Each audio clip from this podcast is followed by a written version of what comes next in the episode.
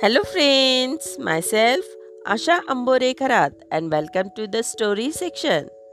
Our today's fun and entertaining story name is The Black Band.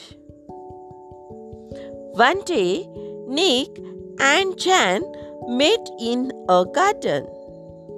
They were best friends and were studying in the same school in the same class.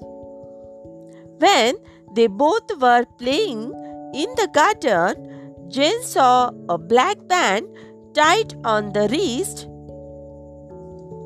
of Nick. She asked him the reason for wearing that band. Nick replied, My mother tied it so that I don't forget to post an important letter. At this, Jane asked, But where is the letter?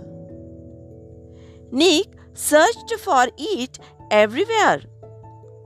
Then he remembered that his mother had forgotten to give him the letter. When Jan came to know about this, both laughed a lot. This is our today's story. We will meet soon with a new story or a general knowledge topic. Thank you.